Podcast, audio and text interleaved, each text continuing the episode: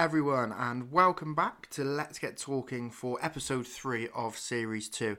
Now, it's been another hectic few weeks or so, so I haven't posted or interacted as much as I would have liked with you all, but it's still been so great to see all of you listening along to the episodes, sharing them, downloading, commenting on Instagram, and so on, and just enjoying the podcast. It's brilliant. Now, last time out was, of course, Carole Baskin, which was such a surreal episode to record and release, but I just want to say a big thanks for all the great feedback. Um, since that episode, it's been really brilliantly well received. Um, so a big thanks one, once again for all the support. Now, this episode, episode three, is one I've been really excited to release and share with you all, as it features a guest that since starting the show and starting the podcast and the Instagram, I've built a great friendship with. He's featured on an Instagram live, he took part in the 8 hour Instagram, and now finally appears for a feature episode to chat about his powerful, inspiring, and moving journey. Now, if you know who I'm talking about, you obviously will because it's on the episode details, but make sure you do stay tuned, even if you think, oh yeah, I've heard him on Instagram, I don't need to listen to him again. Pete goes into so much more detail about his story, about his time in the military, about his mental health experiences, his PTSD, his time growing up, and shares some really positive strategies for staying in a positive mindset when things get tough and when you're in those dark moments. It's a really powerful episode and one that I'm really proud of. So sit back, relax, grab whatever it is you like to drink while listening to a podcast, or if you're driving, concentrate on the road and let's get talking with Pete Dowsing.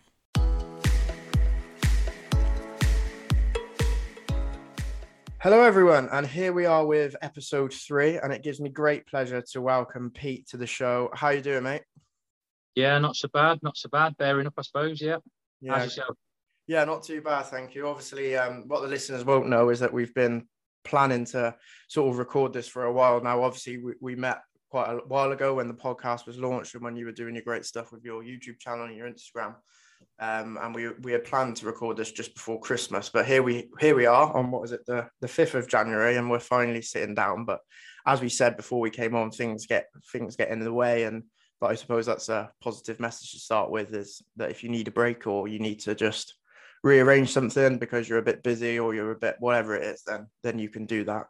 Before we do get going onto your story and your journey, um, which some people might know a little bit of if they've seen some of the chats that we've had before or watched your stuff. And um, if you haven't, um, if you don't know Pete's story, then um, please stick around because it's a it's a moving story. It's a powerful one and a really inspiring guy. So before we start, I just want to say a big thank you, really, mate. You've been a firm supporter of the the podcast since it's happened, constantly sharing and supporting.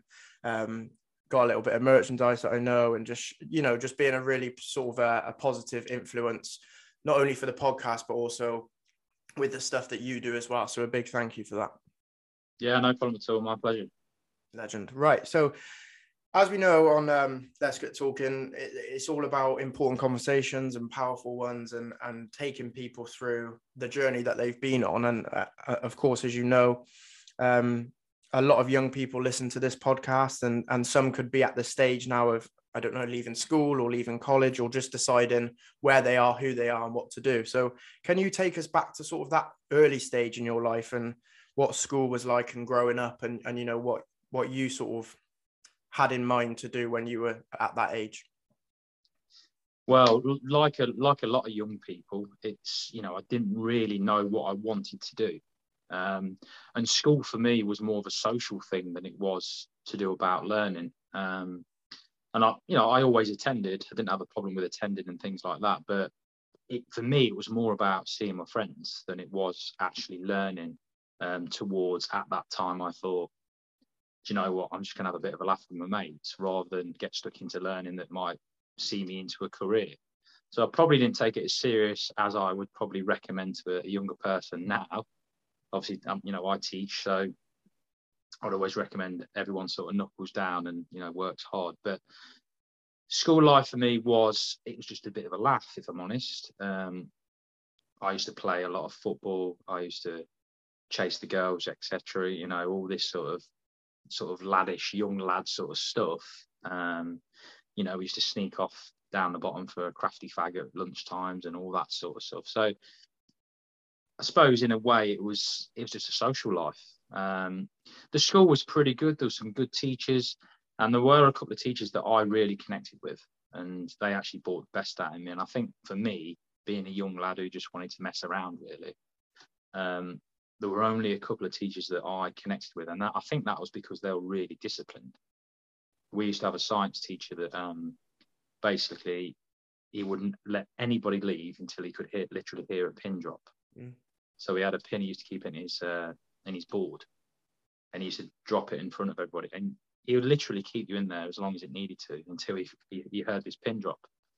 And you know, obviously the methods were probably slightly different then, but I can just remember I always connected better with the ones that had a real tight sort of discipline sort of rules, if you know what I mean, rather than, you know, a bit more friendly. I probably just used to take the mick really. Um, but I never really knew what I wanted to do. All I knew was that I liked being active, I liked the outdoors. Um, I sort of enjoyed the police. You know, I watch them on TV and all that sort of stuff. Or I'd watch military films and I think, oh, I quite fancy a bit of that. Um, so it wasn't probably until I joined the Army Cadets when I was 13 that I thought, oh, maybe, maybe I might join the Army. Um, but again, Army Cadets for me had that bit of discipline, but it was more of a social, a social thing. It was a, a group of predominantly young lads all doing the same thing, all, all having a bit of a laugh in it together, sort of thing. Uh, but it did have that level of discipline, which I reacted to positively. And I actually can remember thinking, as a career, I think I was probably about 16. I thought, I wouldn't mind joining the police. Um, so I went to speak to um, a friend of my dad's who was in the police force.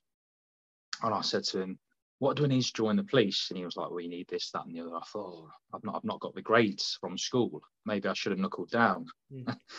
you that, know, that realization, like, oh, yeah. I thought, oh, right, okay. Um, and then I just said to this, and bear in mind I'm 16, I just said to him, what if I join the army for three years? Would that help? And he went, I don't see why not. And that was almost their realization that, oh, if I join the army for three years, I can come out and join the police. Mm uh, which never materialized. I obviously joined the army and spent, you know, eight years in the army. And then when I left the army, I didn't want to join the police anyway. So it was, it was a bit of a strange um, sort of journey, really. Um, and now, obviously, I teach, and I never thought for a second that I'd, I'd teach anything at school. Uh, although other people recognised that I was quite good at helping and supporting people, mm. I didn't think for a second that I'd do it until uh, I sort of left the army, uh, had a period without. Well, I did work. It was more of a physical sort of labouring kind of work. Um, money wasn't great, but you know I was throwing myself into it. I was having all these sort of mental health issues along along the way, which you know we previously spoke about before. Mm.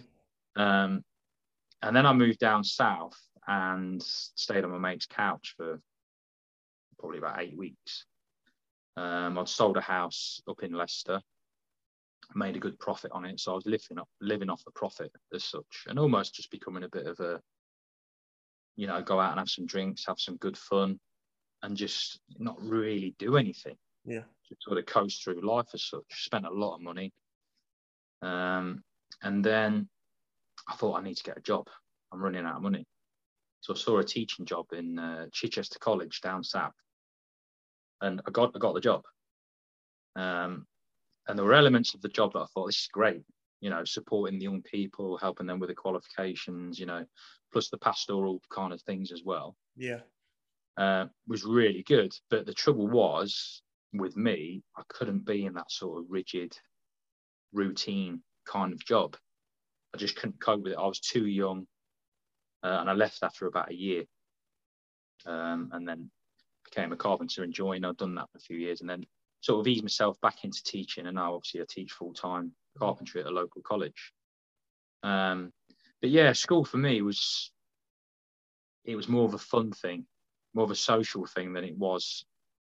You know, everybody told me, my parents told me, the teachers told me, you know, you need to put the effort in to get the, you know, to get the rewards. And I was just like, yeah, whatever. Because at that age, I think you sort of think you can just sort of do what you want, really. Mm. Uh, and it, you know, it would just your journey would just go one way or another. You don't really think about it until you probably get a little bit older and you think maybe I should have worked a little bit harder. That's I think, don't you? Yeah, I'm saying yeah. that to a lot of the students at school at the moment, and I yeah, I them. I'm I was a bit of the same sort of. Um, probably from when I joined secondary up until probably like year nine, year ten, I was I wasn't like naughty or anything. It was just you know having having a laugh, and then it was that moment I think year ten when you used to get those um people come in and st- like and it was like careers bang and you were like oh my god what am i going to do? I've just messed about for three years. Um, and it's so interesting when you when i speak to anybody um, teachers or obviously like people like myself like in the pastoral role i think when they were at school they either just had fun and messed about or were like really serious about it there was there seems to be everyone that's ended up in the um yeah. teaching usually usually messed about at school are people that i speak to it's funny isn't yeah. it because I could never imagine. Obviously, I teach. I'm at the same school that I went to, and I could never imagine if I take myself back to like year eight me, thinking yeah. I'd work here one day. It's, it's crazy, but like you say, there just from you explaining there, you can take so many different paths, and it's really important, I suppose, for people to hear that you don't have to have a, a, fixed idea at the moment as well. We've got so many like year 11s and year 10s that are looking at like colleges, and there's like 17 different versions of one course, and it's like, oh my god. Um, but no, I suppose it's um, really important to to say that. Yeah, I think my only advice, yeah, would to young people would, almost be like, if you haven't got a, a clue what you want to do, that's fine. But almost just write down or, you know, say to yourself in your head, what what do you enjoy? Mm. You know, are, you somebody who can read off a screen all day? Are you somebody who needs to use your hands? Do you like problem solving? Um, do you like you know just mundane activities mm. you know all these and just yeah i quite enjoy practical using my hands okay so maybe i need a practical type of course or career. I like problem solving oh great i might you know civil engineering or something like that mm. use those things that you're you enjoy to formulate almost a bit of a plan yeah, like you say, it's about what you enjoy. And we look back at our experience at school, and you, the best times were when you were having fun and when you were enjoying it. And the, like you said, I think there's so much pressure now, especially more than ever, to leave school or leave college or uni or whatever it is, and get a job that pays loads of money and drives the nicest car. But really, the the the thing that's going to bring you the happiness is doing something day in and day out that you enjoy doing and getting up and going to yeah, something you, that you know you're going to enjoy. And even that like, i love absolutely love my job but there's days where i'm like oh my god i don't yeah. i don't want to do it. But there's more days where you know where i go in and you'll know the same thing working with young people and you'll come home and you're like yeah i made a difference today or you might come home and go oh god that was dreadful. But you still get up the next day and do it. And I think that's the uh, main thing is, you know, yeah, find something that you want to do, not somebody else is telling you to do, if that makes sense. I think. And I think also there's there's there's people that I mean, you you know, being a teacher, that you you'll recognise things within um, students uh, that they probably don't know themselves. And I think sometimes it's good for young people to actually go, you know, I've got somebody that I look up to Mm. It was actually saying to me, "You're good with people. You're a good communicator. You're a good problem solver. You're this, that, or the other." And actually going, "Oh, okay. I didn't realize, You know, and and maybe think maybe I could have something as a career within that as well. You know, and it's it's difficult. It's difficult, especially with the um, sort of the pressures of social media. And like you mm. say, everyone measures success as you've got to have a well-paid job, you've got to have the car, the house, you know, and, the sort of social media lifestyle, mm. in reality, I think it's important if you can predominantly enjoy yourself at work. We know, being realistic, it's not every day, but actually, if you can generally enjoy yourself at work, then that's a, that's a good thing, and, you, and you're sort of almost on the right path. Yeah, um, and it's not always about it's not about money, and we, we know we have to pay bills and mortgages and all the rest of it, but you know, I can remember recently I, I, was thinking, do I need a change in career? Do I need to go outdoors more? So I was looking at sort of national trust jobs and, uh, you know, the Woodland Trust and the Forestry Commission types jobs because I, I know that I'd, I'd love that. Um, the pay is awful. Mm.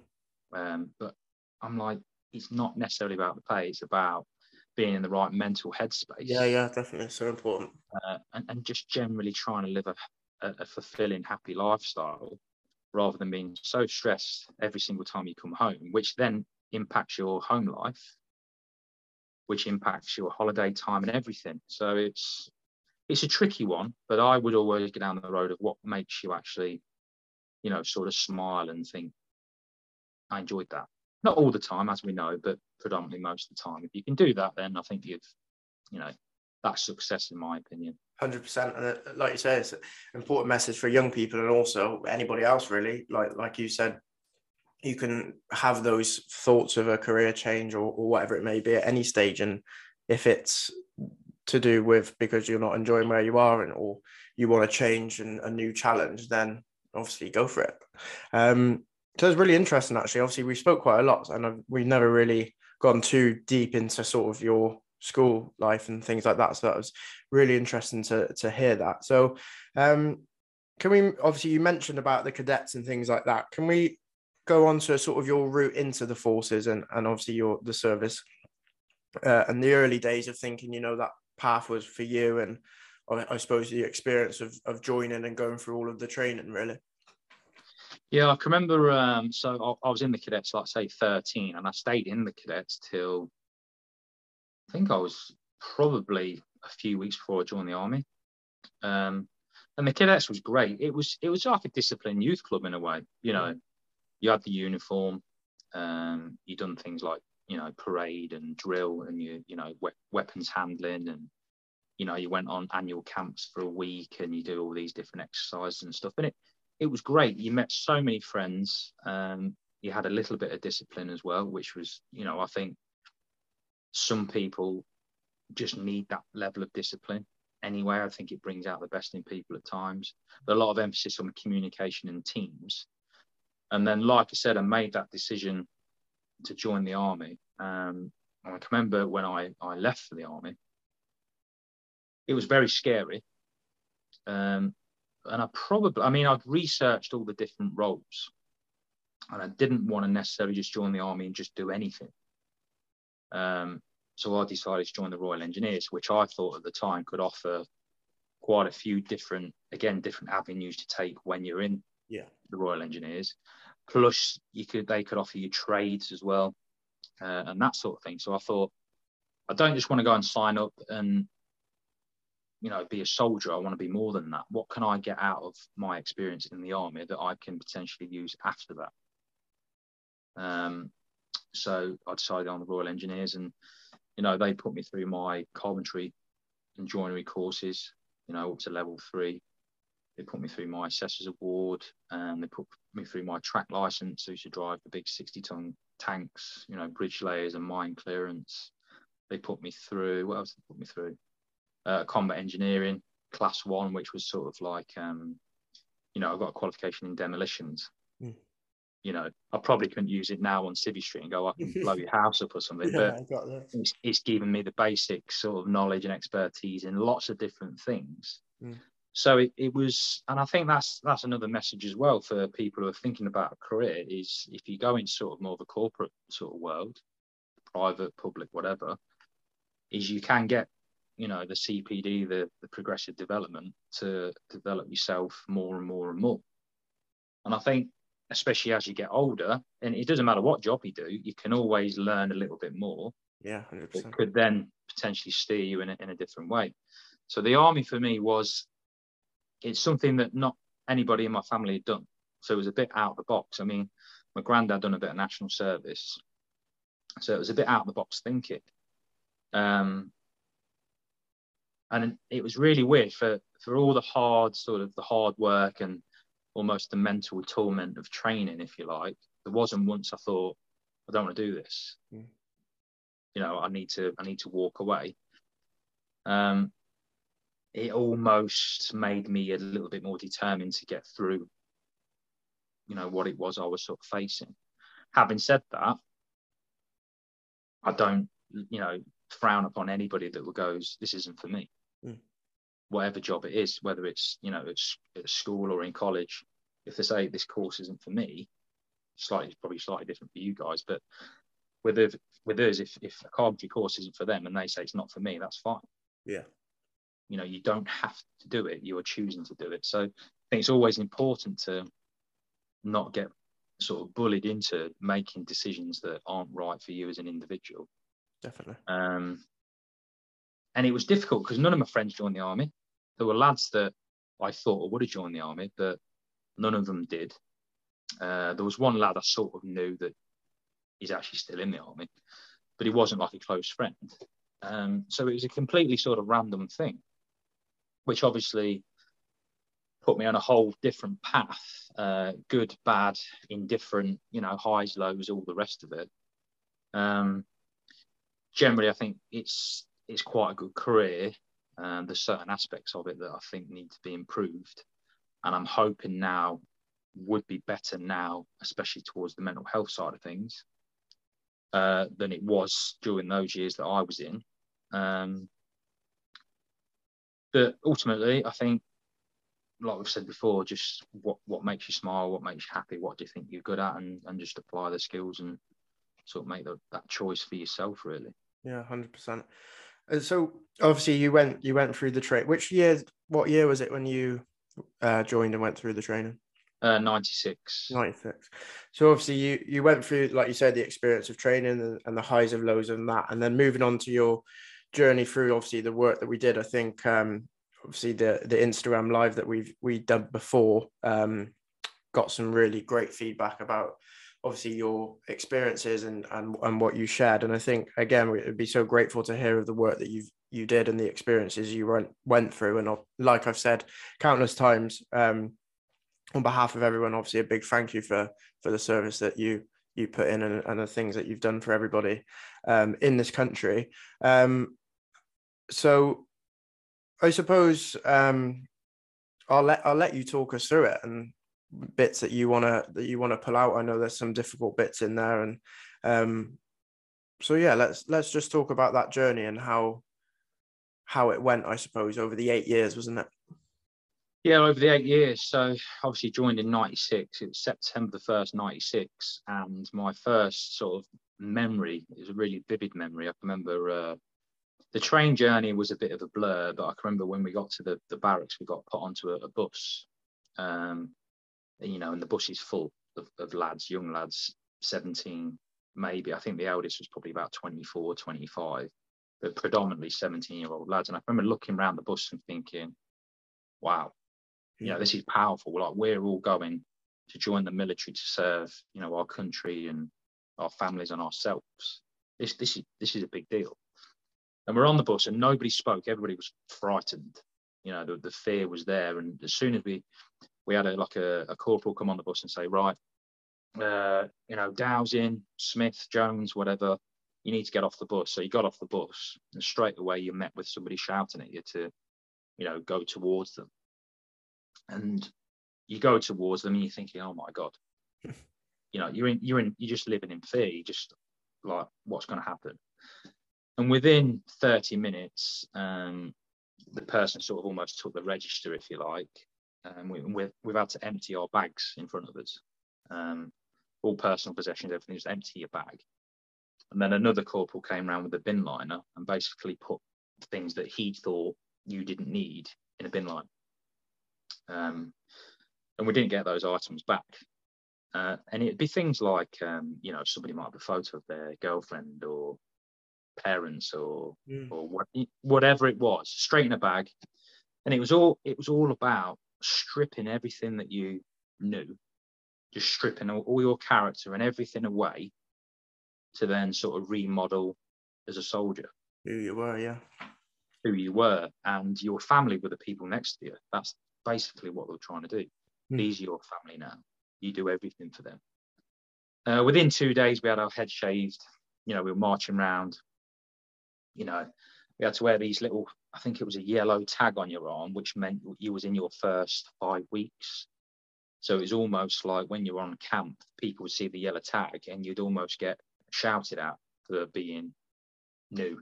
Yeah, you know just, I mean? yeah just, just you know what I mean. And everywhere you turned, people was just on you, um, and belittling you and stripping away your character and your all those things that you've you've built up over years. Your humour, everything would just be stripped. Um, and you all dressed the same. Your lockers had to be the same. you had to make a bed block, so you had to like fold your sheets the same, you know. And it, it was just there's loads of stories within training that I talk about on my YouTube channel. Some of them are really funny, but at the time you're thinking this isn't particularly funny. But there's times where I had to parade the uh, the mop bucket at the guard room because it had traces of water in the bottom. So I had to like wipe all the mop bucket mm. you know arms stretched until you couldn't lift it anymore and things like that, and then inspect the mop bucket. And if they deemed it not clean enough, you'd go round the back of the guard room called the quadrangle, and you'd be doing you know exercises until you were sweating and things like that. Again, just stripping you right down. Yeah, just breaking you down, I suppose, isn't it? Breaking you down, yeah. And uh, the, the reason I called my Instagram page and YouTube channel Show Me War Face because in training our first sort of field craft lesson, if you like, uh, with Corporal Hardy. We used to call him the Rottweiler, the absolute animal. Um, he literally, I mean, you're 17 years old, you know, absolutely full of fear, you know, not really know where to look, you know, waiting to do anything that you were told to do. And you've got a corporal in your face, you know, an inch from your face shouting, show me your war face. Mm. And people are like, uh, you know, he's like little murmurs and he's he's shouting at you on, on the back foot yeah. And I can remember, I could just remember it for the, and it sounds like a bit of a, a, thing out of a film. And I suppose I think like Full Metal Jacket and all that sort of stuff. Yeah. It reminds me of that sort of thing. But I can remember doing it, and I look back on it now, it's quite funny, really, because you're just seeing these young lads just screaming in the corporal's face, and he's like, "Yeah, good lad, you know that, that's what it's all about. Show that aggression." And you're just thinking, "What is going on?" yeah. Um, and then we went on to second phase training, which was more about the craft of the Royal Engineers. So you didn't do things like, you know, uh, bridge bridging, um, water supply, demolitions, uh, mine clearance. Um, we had to booby trap a house, which is obviously illegal now, mm. um, which was kind of really good actually. Again, I talked that about one of my YouTube's episodes, and all those different experiences and all that training, all that investment that they put into you and the knowledge that you'd got from that. Um, and then your first posting, which for me was to Germany in Hameln, and almost the reset button. So you've gone through training, first phase, second phase, you're thinking, I'm proud as punch. You know, I'm a soldier first and foremost, but I've got all these other skills as well. You know, I've not got these yellow tags, red tags on my shoulder anymore. I'm I'm a fully pledged soldier. And then you go in your first day, you arrive at camp, you're walking around the camp, you haven't got a clue where you're going, knocking on doors saying, Sapper Dowsing, I'm, you know, I'm here to see somebody and what's your name? You know, you're like, oh my God, uh, Sapper Dowsing. No, you're not with us. Go to the next squadron. You know, you're just getting passed around. It's like back to square one, yeah. Yeah, and you're like, it, it's like day one again. And then you have to prove yourself then to the group of people within that troop. You know, are you a good worker? Are you one of the lads? Mm. You know, which again brings a whole host of sort of mental health issues because you're doing things that you probably shouldn't be getting involved in because it's it's intimidating. You know, there's bullying and things like that. Mm. And it's you're going out of your comfort zone of, and you're testing your morals. But we were always sort of told, even through training, was just go with it because as soon as you challenge it, and this is bizarre because I'll, I'll, I'll, this goes against all of my morals now, but at the time you're a young lad and you're very impressionable, and you're having to question your morals, and they were like, just go with that, and you were like, I don't agree with it. The trouble was, if you disagree with it and you stood your ground, the intimidation and the bullying and the harassment would happen. Yeah. So it wasn't till probably oh, say three or four years into my military career that I actually felt in a position I could say, that's wrong. You know, and, and I'm not doing that, and you should not do it either. Mm. You're out of order. This needs to stop. And that was met with quite a lot of, um, you know, confrontation. But I was like, I'm, I'm not just sort of, I'm not taking this anymore. This is enough you know, when you see young lads who again we're in we're in all everyone's position that are coming in that are shy and timid and all the rest of it, almost just being bullied and harassed, it's not on. Um, I would like to think that sort of way of thinking has changed a little bit now, but I would imagine it probably still goes on in some regiments. Um, but again, it's it, it, questions things, and the scary thing is, is everyone always say, well, it's character building. You know, it toughens you up. You know, it's going to make you a better soldier, and you're like, why? Why? Yeah. You know, when I'm on operations to you know Kosovo, Iraq, uh, Poland, there were a lot of kids just walking around you know, I need to make sure that I'm approachable and, you know, I'm, I'm there for support. I'm there to help them. But you're telling me that I've got to harass and bully a young lad. It doesn't make sense, mm. you know. So, like I say, there was a lot, lots of sort of red flags that, that cropped up. But you're always told be thick-skinned, get on with it. You know, the whole sort of laddish culture of you don't talk about it, you just get on with it. Yeah, just crack on and don't worry about it because in a couple of months' time there'll be another new lad, and then you can do the same to him. And you're like, you know, this just isn't right. So yeah. the good thing is when I challenged it, other people started to challenge it, and then actually as a group we grew stronger because we'd support the people that needed support, and we'd be supported by people that had strength in other areas. So it became more of a, a community, a stronger group. Yeah. And I think that needs to happen a lot more in, in lots of different areas is we need to support each other and we need to be a community and we need to communicate a lot more than we do really 100% um, and i think when we start to see those improvements things just start to come a bit easier for everybody you know and a little bit more enjoyable for everybody mm. and i think it's the number one for me this communication it's probably my number one thing and i I learned a lot about that in the military, rightly and wrongly, but also as I've got older, I think is a you know a real powerful thing, communication. Um, so anyway, I can remember my I, I done my training in the military. Um, I went on my first my first exercise was in Canada. Again, I had to prove myself because I was in I got put attached to another troop, so I had to prove my worth again.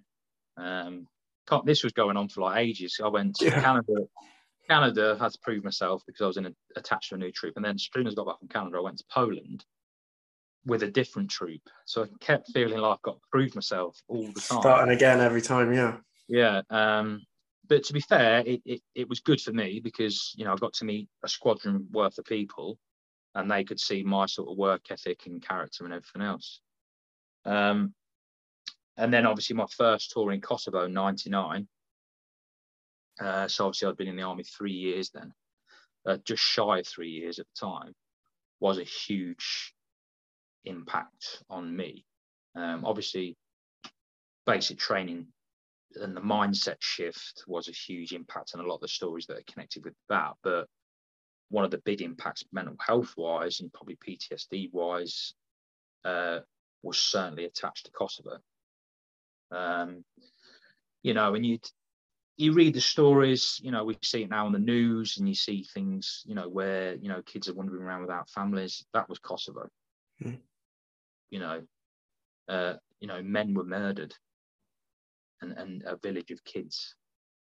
You know, and I think we spoke about it before. We were building a school in Kosovo, and there was a little boy there that used to turn up on site, and uh, we almost sort of said to him, here's some money, go and buy some Snickers, some chocolate. And the first day he came back and he bought us 10 chocolate bars and we always gave him one. Mm. And he loved it, but he didn't speak, he never spoke. Uh, and it weren't until like a period of time with were working on this school um, in pretty sort of horrific conditions. It was like minus 20 odd and it was it was horrible. But everybody's cold, everyone's sort of moaning it's cold and you know, blah, blah, this, that, and the other. And then a few weeks into it, you realise that this lad didn't have a mum or didn't have a dad because mm. they, they were murdered in front of it. And then you started sort of thinking, how is this possible? And then you start finding out that the whole village didn't have mums, didn't have dads, didn't have granddads because they were killed. And you're like, we're moaning that we're a bit cold. Yeah. Do you know what I mean? And uh, that was Kosovo, and it that was everywhere. We had villages; it would just be young girls. Uh, all the adult women had been taken away. You know, all, all the all the able men would either support, you know, the people that were taking them to do, you know, work, or they were killed.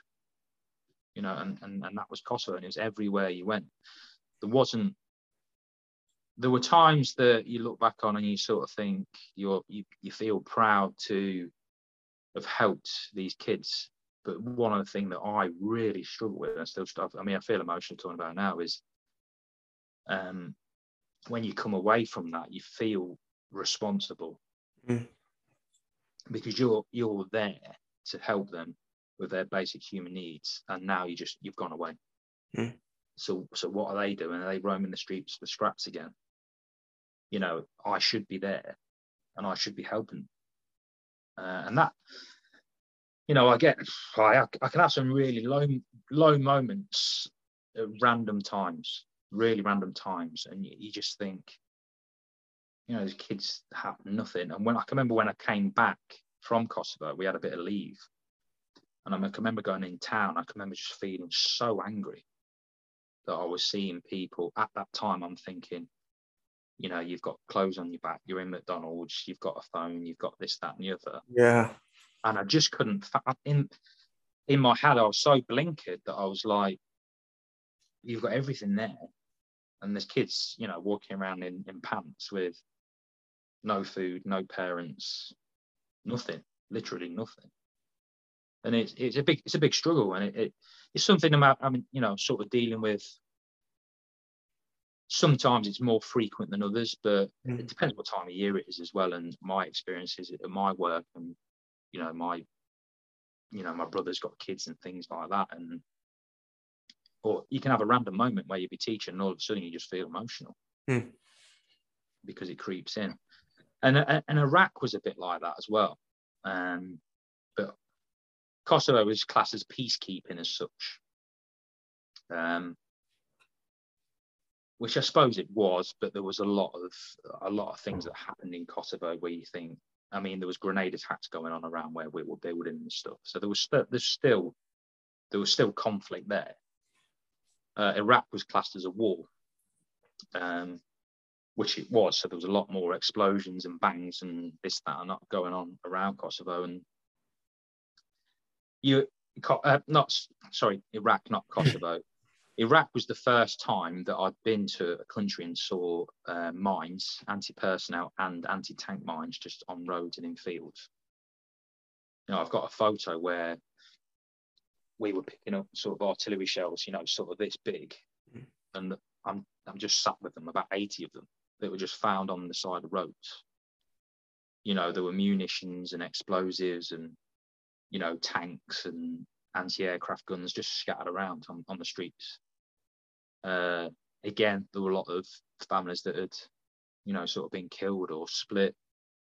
But the difference between Kosovo and Iraq is you could clearly see it, the impact on the kids, as in you'd see kids with, you know, that had lost limbs and things like that because of, you know, the mines in the field.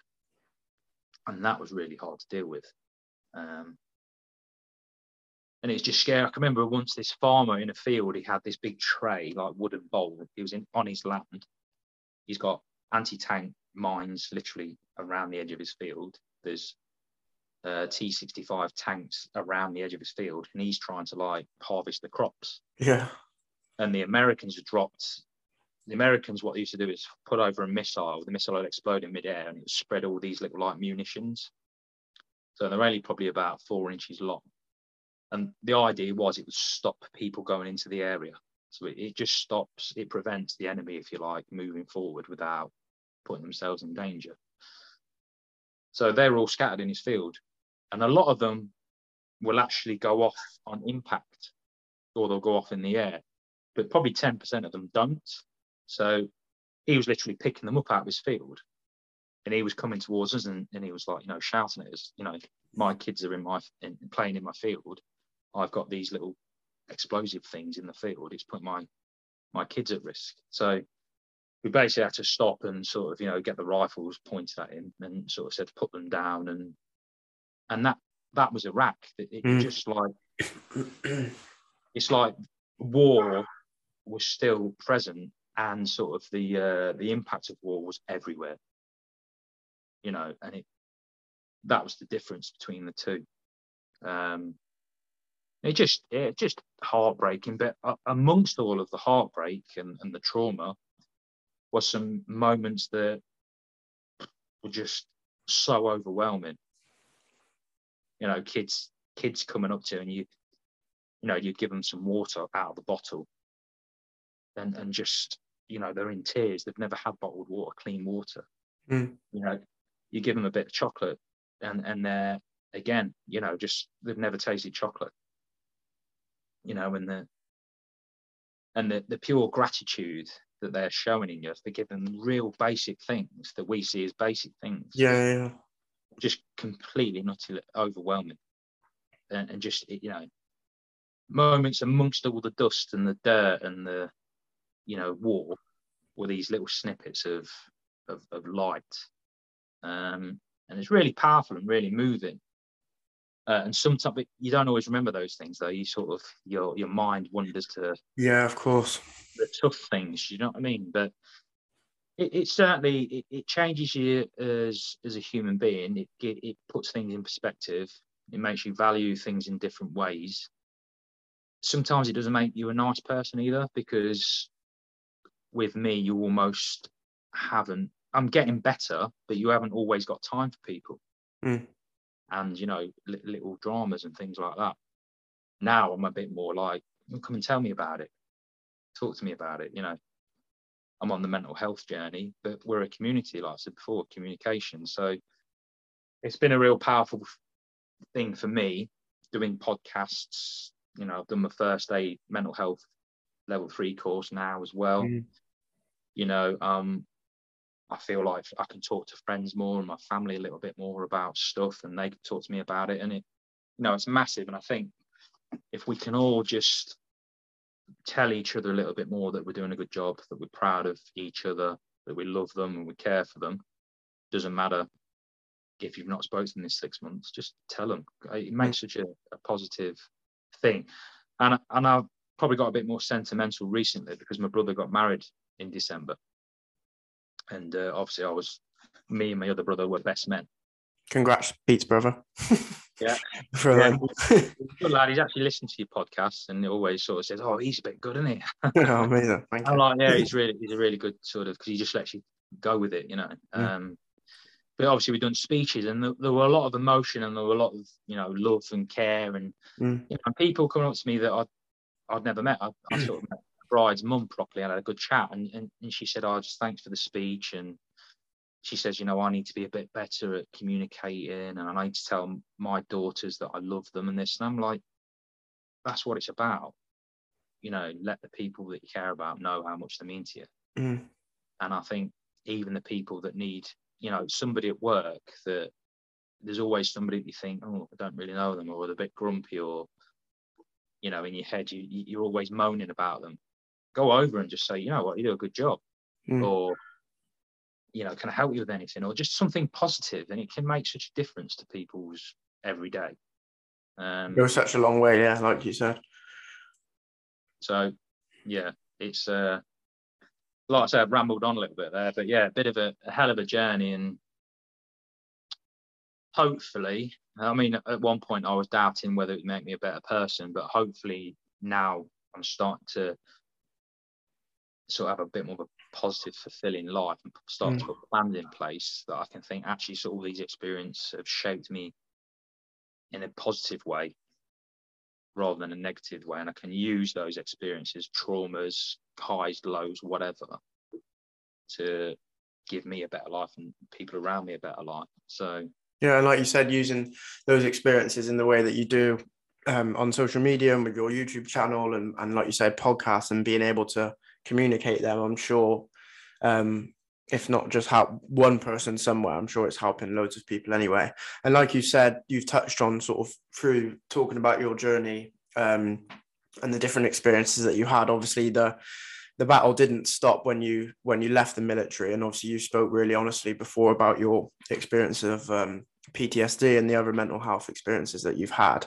Um, obviously, like I said before, if people haven't really um, heard your story or they might not even know what PTSD is.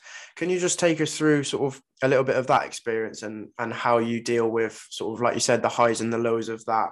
Is there a routine that you sort of follow each day or I know you've touched on just then that sometimes it can just come on randomly. How I, I suppose how now being out of the military so for so long, how how does that look now in your daily life, I suppose? Um, well, like I say, it can sort of creep into into things. You know, it might be a month, it might be every day, it might be a week, it might be a couple of months. It can just be completely random. It can be you might be literally washing the dishes, and all of a sudden you just feel a certain way. Um, and I've sort of learned in a way that the way I have to deal with it, I have to sort of face, I have to face it and say, how can I make this better for me?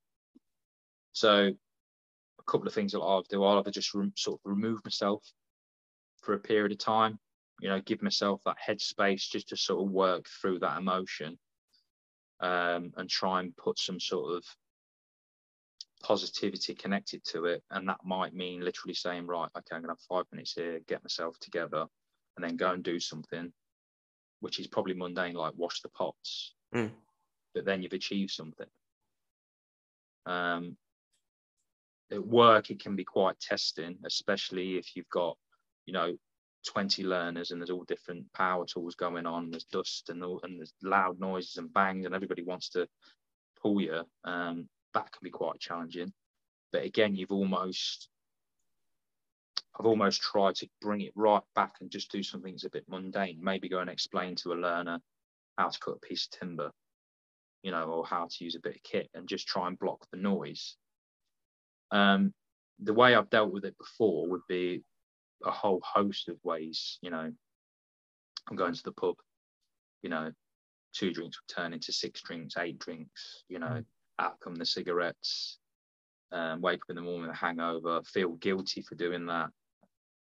And then you're just in the cycle and you're not actually, you're not actually owning the emotion. You're just masking the emotion. And and also with me, good and bad, I suppose I wear my emotions quite openly. So, you know, if if I'm upset or if I'm feeling frustrated, it's quite clear it's sort of written all over my face, you know. Yeah.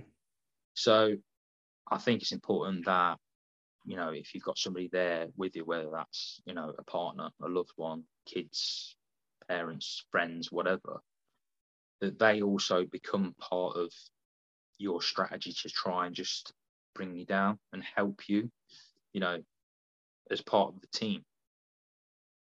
And I think we've all got ways that we just need to help each other.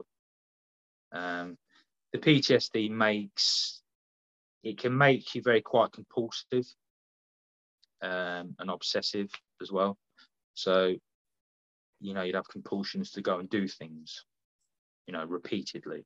Like for me, I would have like the OCD, so I'd be checking things constantly. I'd look under the bed, I'd check the laundry basket, I'd check the loft hatches, you know, I'd check the doors were secure three, four, five, six times.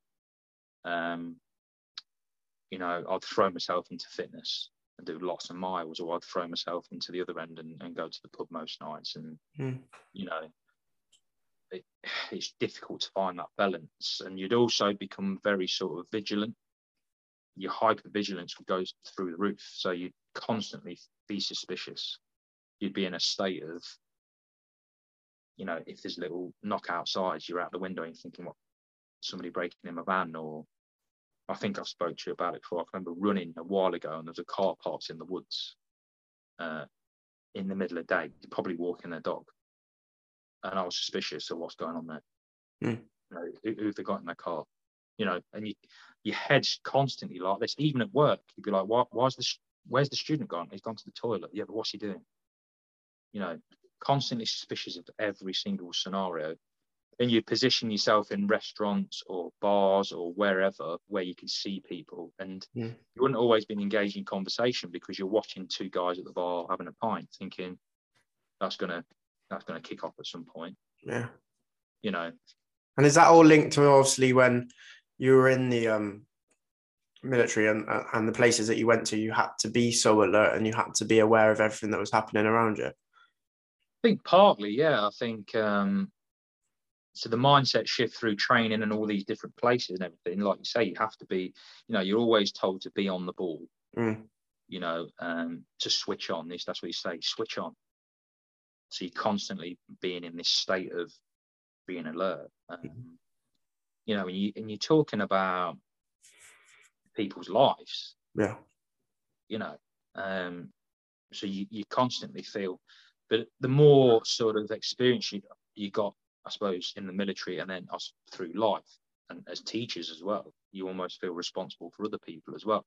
So you, you're carrying out, you're being vigilant for yourself, but others as well. So you're being extra vigilant, or you're trying extra hard to do this or extra hard to do that, and it just overtakes, you know. And it's not until you actually talk about it openly that you think, bloody hell, you don't even realize you're doing it. But then at the end of the night, you're, you're just so drained because you think everyone's out to get you or get somebody else or they're up to no good. And I'm still, I still, I'm still pretty hyper vigilant now to a degree, but you have phases. Um, but it's important to talk about it, and this is one of the reasons why I started the, the Instagram page and the mm. YouTube channel and doing and doing podcasts is because it it helps me, but it also might help somebody listening go, do you know what? I know exactly how you feel, and if talking helps, then maybe I I need to talk. Yeah. Um, and I think you're really good at, at listening, and I think that's that's a huge, huge thing. You know, I spoke about it with my friend recently, who's you know, sorry to say his his mum's passed away and he's he's having a tough time and we're having a real in-depth conversation recently about it, about just somebody to sit and listen is huge. Um, and I think um, if the person, if there's people that are there that aren't really listening, you never really talk about it because what you do is you talk about it. The person opposite you will maybe say, "Oh yeah, I've got an experience of that," and then mm. all of a sudden you've switched off and they've lost you. Yes, gone. Yeah. So. No, I think we said, didn't we, when we first had a conversation on Instagram, we we we were talking about how important it is to communicate and listen, and especially with your YouTube channel and your Instagram and this podcast, and um, there are people out there that do this type of thing for um, for the number game, as I call it, and to get you know followers and all of that. But um, I think that's why we connected so well is we're in it for to raise the, the, sort of the level of importance of communication and, and whether we help one person or a hundred across the way that's that's the main thing but um what's really interesting is obviously you speak about all of your um, time sort of growing up and then into the military and then obviously the career that you've gone to after um so sort of in your daily life now is there anything that you do to sort of keep that positive mindset and keep that positive sort of attitude. Um, I know, of, like we said, a lot of people listening may be going through something. Obviously, you just said about your friend there, and we all know people that are experiencing tough times every day, really. So, sort of any, I suppose, positive like strategies that you do on a daily basis um, to keep yourself sort of in that mindset of of positivity. Really, that was a lot of positives in one bit, but Let's stay positive, yeah. yeah.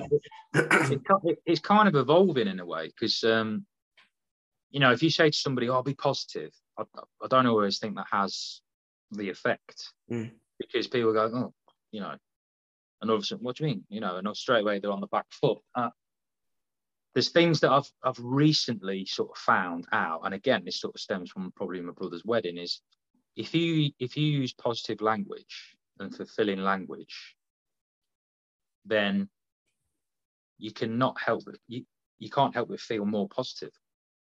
So if, if you're if you're struggling, you're in a place and you know everything's going against you, and think the world's against you, and you know, oh, it's raining outside, you know, this, that, and the other. I can't afford my bills, you know, the kids screaming, you know, the dog's doing this, whatever it is, is, and I think work has a big impact with this as well. The negativity can grow. Mm.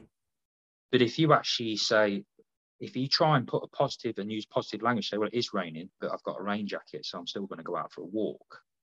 All of a sudden, it's like you're being positive by just using different language and making different choices. Definitely. And then that that rubs off on yourself, and you think, oh, I've just told someone, "Oh, your hair looks nice today." That's positive.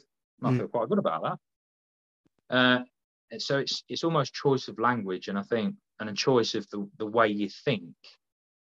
Um, don't get me wrong. When you're in a, a real sort of dark, depressive state, that can be extremely difficult to to sort of channel. Um, and I think for me, I think if you don't feel that you can actually express that and communicate that to people, is maybe just try and, you know, use a notepad or, like we said before, you know, Mhm. write write things down. You know, say to yourself, do you know what? There's got to be something that I'm that I'm good at or that I can offer. What what is that? And just really search within yourself and try and pull out a positive word. You know, and try and make a, a small positive change.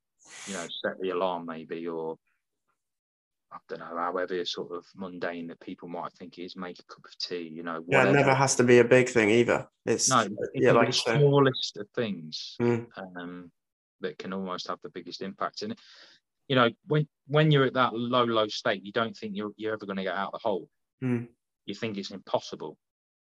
But all these small changes, and it can be minuscule changes that people won't see as really relevant. It's it's huge. Mm. And if you can start like the two pictures, the ladders, you've got, you know, the ladders with the steps that are too big and you have to jump to get on them, or the ladders that have got small steps that you can climb easy, you know, or easier.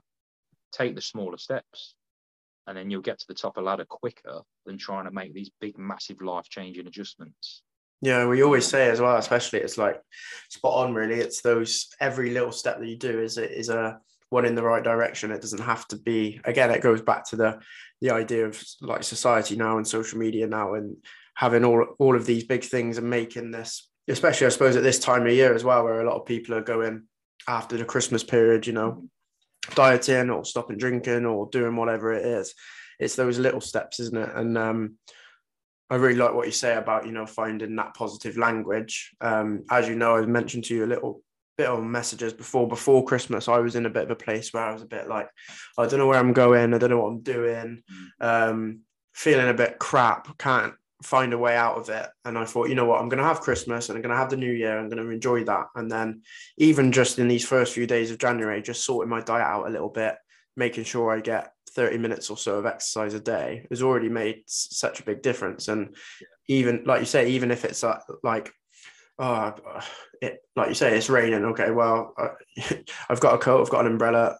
There it is, and it might not work every time, but like you said, it's something I'm really interested in at the moment. Actually, is ch- really looking at those negative thoughts and sort of like facing them head on, but in a positive way. If that makes sense. So adjusting Yeah. them. So no, that's really Yeah, that's really interesting. if you like say it, if you can get into a place where you're actually challenging your negative thoughts then you, you're in a reasonable place and Mm. you can almost treat it like okay okay I'm, I'm being quite negative how can i actually change that you know and you do you're doing it aren't you? You're you're, you're basically managing your own mental health Mm. which is if you're in that position you, you that's a that's fantastic place to be. Hundred percent, and like you said as well, it, if you're in sort of that really dark or, or low place and you don't know um, how you can do that, or you're listening and going, "How the how do I become more positive or attack it a little bit better?" Then, like we said all the way through, I think communication is the first um, thing. Find someone that you you trust, or find someone that a friend or a family member um, and it is awful. Like like I said, I I did it just before Christmas, and I said to my partner, you know what, I'm feeling quite crap at the moment, um, and she just listened, and and then suddenly I was like, right, you know, these let's let's try and make a difference. So if you are listening and you are feeling rubbish or low or, or going through something, just try your absolute best to you know make that first step of of communication and like we know, it, uh, social media especially can can be quite a horrible place. But if you find people like yourself, Pete, and and the ones that we know out there, there's a lot of good communities out there that that can help. Um, definitely, and and like you said, there's a lot of strategies there in in place. Um, moving on to the sort of the last little bit, then I suppose of, of the podcast. Um, I'm going to throw this one at you because I completely forgot to tell you about it at the start when we were just running through little things that we were going to bring up. But you know, on Let's Get Talking, I always ask my guests for their trip of the week. Now, this is something where a, a, little moment where things might have gone wrong or a mistake that's made, and it you know it just shows that it's okay to have a have a bit of a bad day or something go wrong. It's about how you manage it and move forward.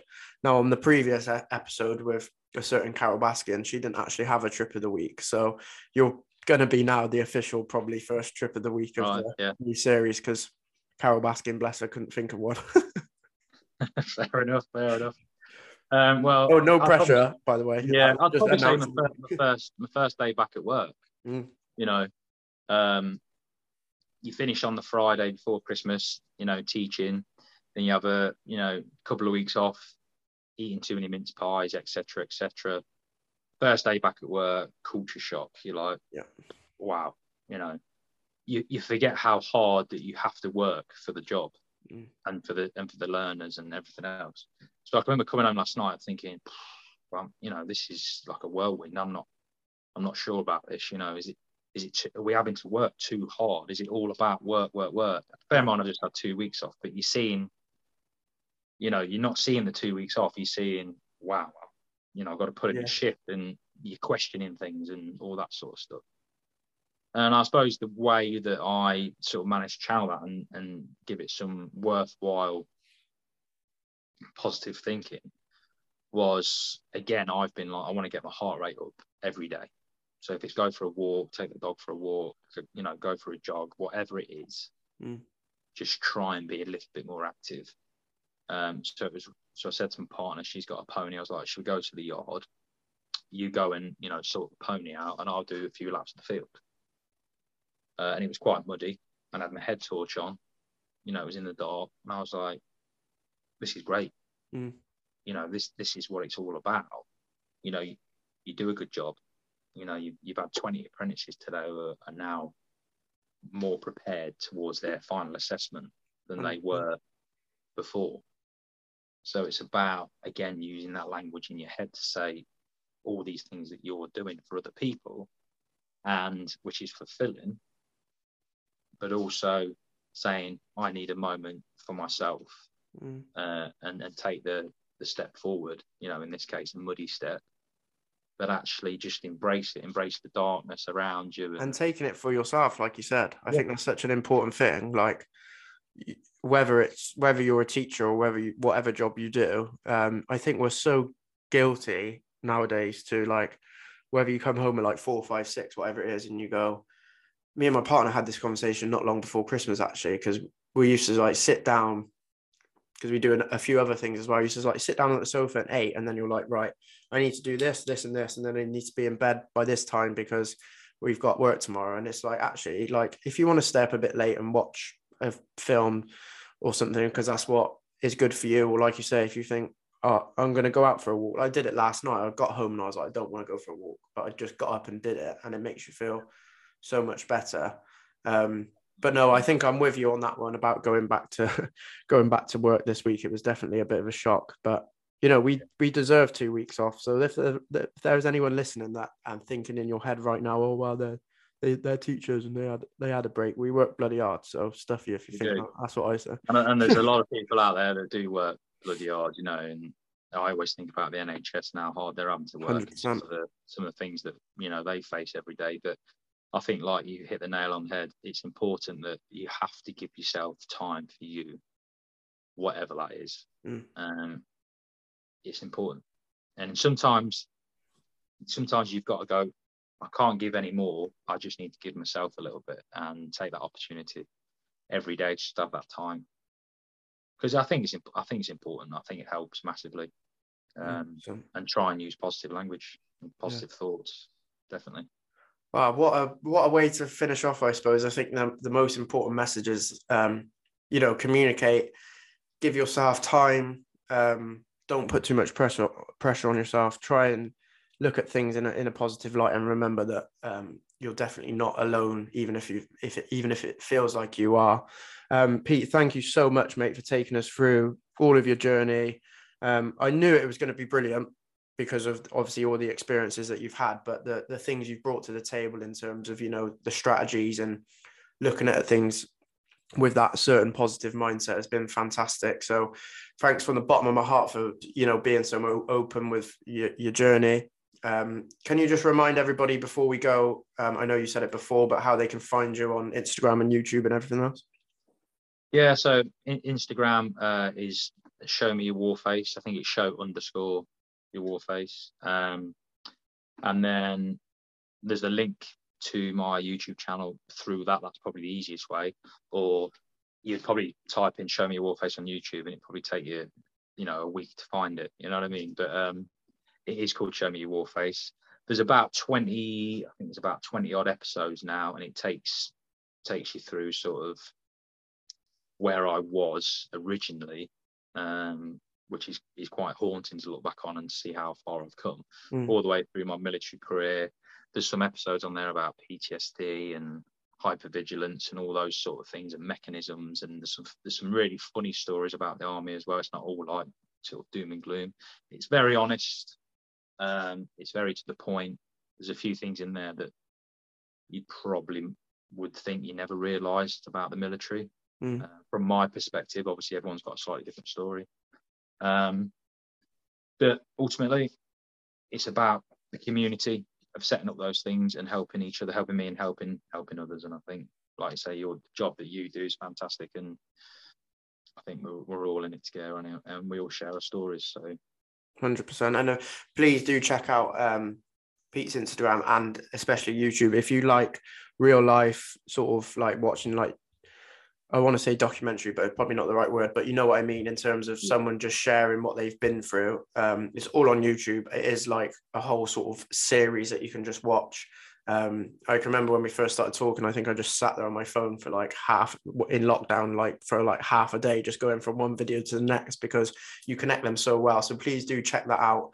Um, bit big thanks for your time. I know we've gone back and forth to try and sort this episode out, but it's done now. I think it's brilliant. So a big thank you, um, Pete, and hopefully we will see you all hear from you very soon. 100%. Thanks ever so much.